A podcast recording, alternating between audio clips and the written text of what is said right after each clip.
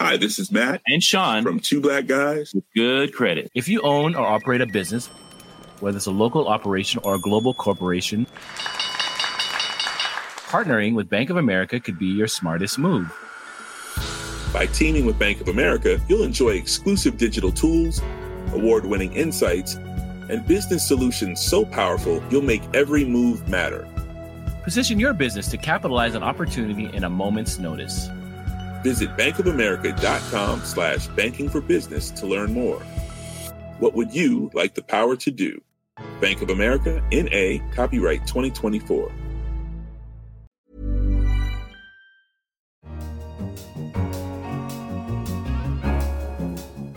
Hello, you're listening to Babbage, the show that gives you your weekly dose of stories from the world of science and technology. I'm Jason Palmer, one of the editors of Espresso, The Economist's daily briefing app. If you haven't downloaded it yet, why not give it a try?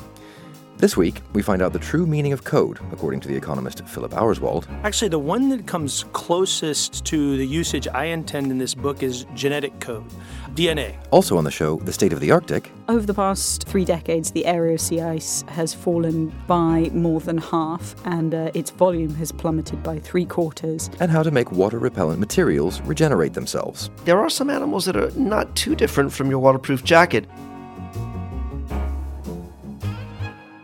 First, though, time to take a quick temperature check on the Arctic. Efforts to limit global warming may help prevent the worst case scenario for our planet, but unfortunately, they will not stop the Arctic as we know it from melting. A meeting of the Arctic Council is being held this week, and Rex Tillerson, America's Secretary of State, will be attending. Miranda Johnson, our environment correspondent, is here to tell us more about that. Hi, Miranda. Hey, Jason. So America is currently the, the chair of the Arctic Council and is, is handing over to Finland. It's kind of easy to see this as a, metaphor for their relinquishing concern for the environment. But I mean, most of all, it's been really hard to figure out what it is the administration's stance is on climate change policy. What, you know, what do you think the feeling is going to be like at the council amidst all this doubt? So chilly, obviously. the Arctic Council is a scientific policy club for the eight countries with territory in the Arctic, as well as indigenous groups and observers, including China, India, and indeed the UK, no one is quite sure what America is doing on climate policy at the moment. There are talks in Bonn right now going on related to the Paris Agreement on climate change, which aims to limit global warming to well below 2 Celsius above pre industrial temperatures. America has sent a tiny delegation there. They're not talking a lot in discussions. And now the Arctic Council meeting is also happening and no one's quite sure what the input is going to be because this hasn't really been fleshed out yet by the new team. Indeed, meetings in the White House on whether or not America should stay in the Paris Agreement keep getting delayed. Rex Tillerson is rumored to be pushing in favor of remaining in the Paris Agreement, keep a seat at the table. Steve Bannon, a presidential advisor, wants to pull out of it. He thinks it's a, a bad deal for America.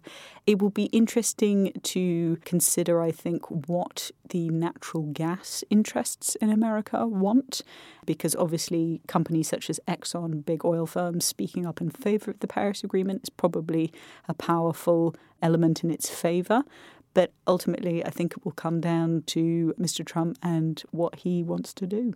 Well, it seems, though, kind of in a sense, it doesn't matter what the, the policy changes are to one of the elements here, which is what's going to happen in the Arctic. We have what I guess we should call a stock problem, not a flow problem. I mean, what, what effects is the Arctic already seeing? The climate responds to an accumulation of carbon emissions in the atmosphere, stuff that has already been released. So, because of that, we know that a huge amount of warming is already locked in, as it were even if the Paris Agreement is implemented in full, i.e., America did everything it promised it would, the Arctic will warm by between 5 degrees Celsius and 9 degrees Celsius above the 1986 to 2005 average over the Arctic Ocean in winter. We know that that's coming. The thaw is happening far faster, though, than we once expected. So the, the sea ice coverage is is already down by half, is that right? Over the past three decades, the area of sea ice has fallen in the Arctic by more than half, and uh, its volume has plummeted by three quarters. And another problem we're seeing is that because it's melting so much, we're getting a lot of the older, tougher, more rigid ice with a bumpier surface is melting. It's being replaced by new ice, which has got this much flatter, sort of glossier surface which means that it actually reflects less heat back into the atmosphere because the reason that the cold white regions of the world help reflect heat is because of the reflectivity of ice and its its whiteness. Well, there are other uh, sort of these these albedo effects as well. Also, the the water itself and uh, the permafrost is releasing gases as things are melting. I mean, this is kind of a uh, a nasty feedback loop altogether. Absolutely, and there are all sorts of feedback loops going on, and and we see this around the world with climate change feedback loops, both positive and negative. But certainly, when you replace ice with dark water, that ensures that the region kind of gets warmer and warmer and speeds up warming, which is why the Arctic is warming at twice the rate of the rest of the world on average. And um, as you say, when permafrost thaws, it also releases methane because permafrost is made up of dead organisms. And methane is a very powerful greenhouse gas, therefore, that leads to yet more warming, more permafrost melts. You know how it goes. And with that comes changing of uh, the range of various food species and, and what have you. It's a bad scenario. But there are people who think there are good elements to it, right? There's there's been this talk of you know new shipping lanes opening up and it becoming more feasible to do drilling and so on. How's all that coming together? If we'd had this conversation in 2012, I think perhaps we would have been much more exciting, in particular about the Northern Sea Route, a way for ships to go through northern waters that could cut journey times by about 40%.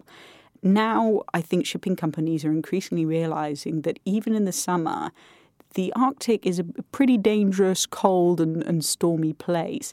And actually, as the ocean up there warms, you get these bits of ice pack that are very dangerous, actually, for ships.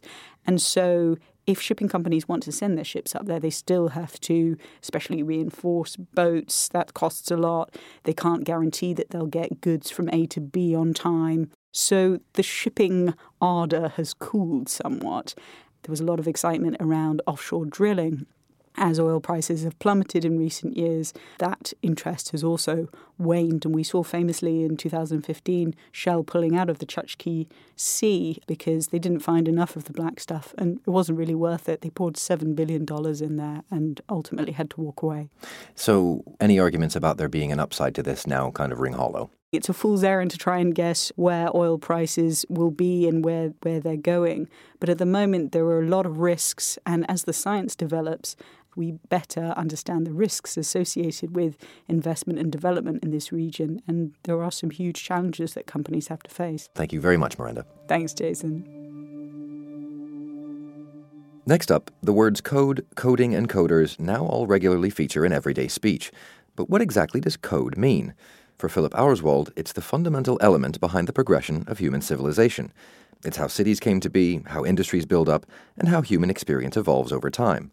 Philip is an associate professor of public policy at George Mason University, an economist, an author, and co founder of Innovations, a journal published by MIT Press, which presents entrepreneurial solutions to global problems. In his most recent book, The Code Economy, he set his sights on history, the 40,000 year history of code. Our senior editor, Ken Cukier, spoke to Philip recently to find out more. Philip, welcome. Great to be here. You think of code not just in terms of computer programming, but something much more. What are you talking about when you say code? The word code has multiple uses. You just alluded to the sort of default one now uh, when we think about the digital economy, uh, coding, programming. There's legal codes, building codes, any sort of uh, an array of instructions. But actually, the one that comes closest to the usage I intend in this book is genetic code, DNA. So when we think about uh, the DNA of biological evolution, we know what that is. But what's the DNA of the evolution of human societies? So when does code begin? The specific reason I chose 40,000 years in the title of the book has to do with the production of obsidian axes at that time by Neolithic peoples.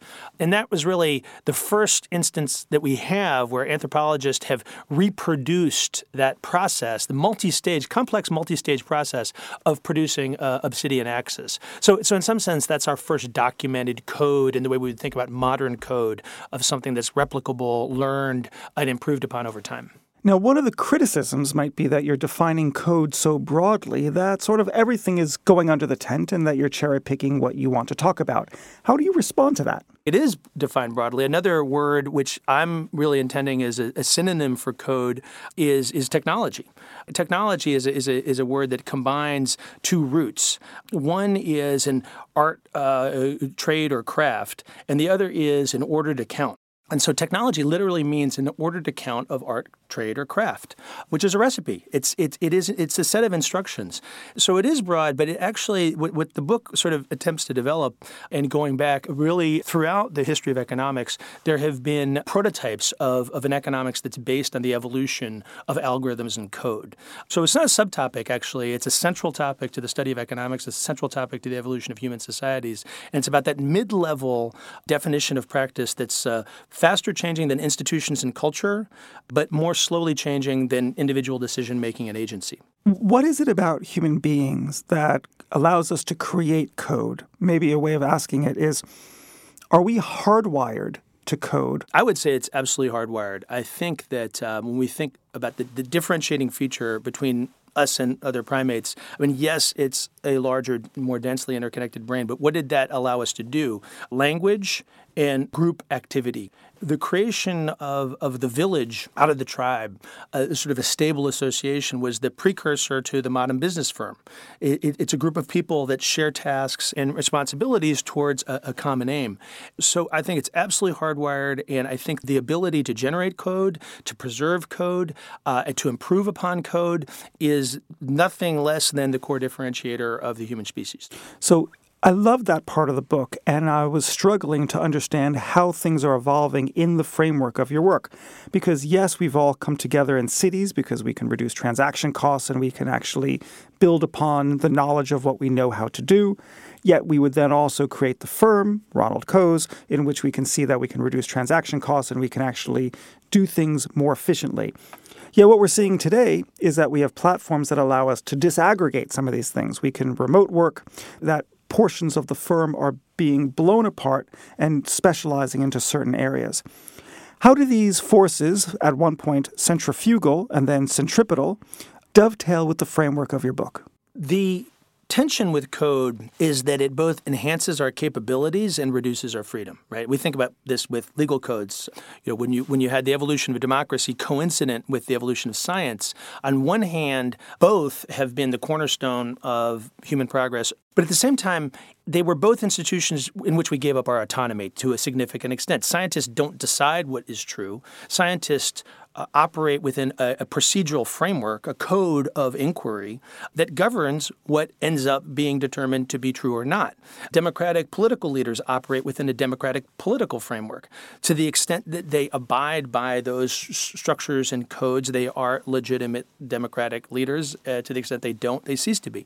So when we operate within the framework of code, and it's certainly true within business firms, there are advantages of being associated with a business firm. You are paid a higher marginal marginal product wage, uh, marginal product determined wage as a consequence of the overall efficiency of the firm, but you don't have complete autonomy. You have to operate within that framework. So this is always true and it's always evolving. And the latest iterations of that are absolutely no different. Philip Auerswald, thank you very much. Thank you, Ken. Great to be on the show.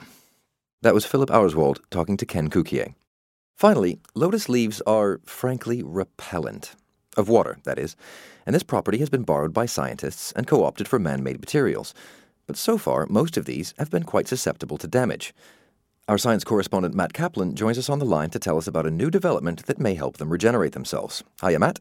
Hey, how's it going, Jason? Yeah, not so bad. Um, first of all, tell me a little bit about how these how hydrophobic materials work in the first place. So the idea is you get clusters of, of tiny, tiny nodules that all stick up from a structure. I mean, in nature, we see this on lotus leaves, which are legendary for shedding water very easily, and beautiful silvery balls. Have you seen them? I have, yeah. So, uh, lotus leaves have all these little waxy nodules clustered together, and they stick out from the leaf such that a water molecule can't bind to the leaf at all. So instead, it binds to itself, and you get these perfect spheres of water that just roll right off. So it's possible to create materials that have similar, very tightly clustered nodules. that cause water to bind to itself rather than to the surface. Uh, the catch there, though, is that to create that network of very small nodules, makes materials very fragile. And so once they're once they're damaged, I guess they, they lose their, their magical properties. Yeah, the super hydrophobicity, as it is called, is lost when you you rip up the structures because now water can gain purchase. And so there is a solution. Scientists have once again turned to, to nature to solve this problem, but but not to lotus leaves. Your waterproof jacket when it gets ripped, it's not going to heal itself. Lotus leaves, the cells can work out what got damaged and fix it, or the leaf can just simply be regrown. But uh, there are some animals that are not too different from your waterproof jacket in, in that reptiles and many insects are unable to fix their surfaces. So when their skin gets damaged, rather than heal it, they just shed their skins, dump their external layer, and grow a new one. Uh, would it be possible to do something similar with these waterproof layers as they get damaged, have them shed themselves and then just have a, a nice new shiny layer below? Now, normally we, we hear from you about various experiments that have poked and prodded and otherwise bothered various animals, but this is more just borrowing an idea rather than troubling them directly. No lizards were harmed in this experiment, at least not that were reported. They took two layers of super hydrophobic material, not too different from the lotus leaf and they stacked them on top of each other. And in between, they put a glue that would hold them together, but which was permeable and would relatively dis- quickly dissolve if exposed to water. You can see how this works. You have two super hydrophobic layers that are stacked on top of one another, and then in between, you have a soluble layer of glue. If the top layer is intact, water will never reach that glue, and the water will continue to be shed by the upper layer. If the top layer becomes damaged, then water starts to leak through and hit that glue that's down below it. Over time, as more water reaches that glue, that glue will begin to dissolve, and the top layer, which is being held in place by that glue, will be shed. So the notion is you could have stacks of these things that would work not too differently from reptile scales, and could be equally flexible and uh, you know applicable to that that damaged water repellent jacket I've got. Yeah, the problem that they've got right now is that if you create this thing and you put a big layer on top of another layer with the glue in between, if you get a scratch anywhere then the water's going to seep in and the glue everywhere will begin to dissolve and you'll shed the entire friggin' coat. So you have to kind of work in compartments and in fact create something that looks not too different from reptile skin. But they haven't done that yet. That would be the next step in creating lots of little pockets, each one sealed with its own little sachet of glue holding it together. And when that little bit gets damaged, then that little bit of surface would get shed. Make sense? Yeah, and I wouldn't want to get sort of caught out in the rain and find that suddenly my whole jacket had shed away. So, no, that, that's the idea. Thanks for that, Matt. Hey, no worries, Jason. Good talking to you. Before we go, in a recent episode, we discussed the revelation that a certain type of moth larvae had been found munching through plastic and could potentially, therefore, in their fluttery way, save the world. One Babbage listener, though, wrote in intrigued, surprised that anyone was actually taken aback by this finding. Gary Payro wrote Common household moths, known as Indian meal moths, routinely eat through plastic bags in people's pantries. I'm not sure if they can extract nutrition from the plastic, but at least they're able to chew through it. I supposed that this was common knowledge to the scientific community and was surprised when I heard about this discovery. Thanks for that, Gary. That email is a reminder to all of you that if you see something interesting, surprising, or just weird out there in the world, find a scientist to tell, just in case they don't already know. That's all for this episode of Babbage. We hope you enjoyed it. If so, please take a moment to rate it through your favorite podcast app or on iTunes. And as always, if you have any thoughts on this week's show, you can email us at radio at economist.com. In London, this is The Economist.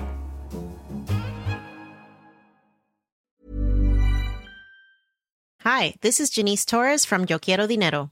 From a local business to a global corporation, Partnering with Bank of America gives your operation access to exclusive digital tools, award winning insights, and business solutions so powerful you'll make every move matter. Visit bankofamerica.com slash banking for business to learn more. What would you like the power to do? Bank of America NA, copyright 2024.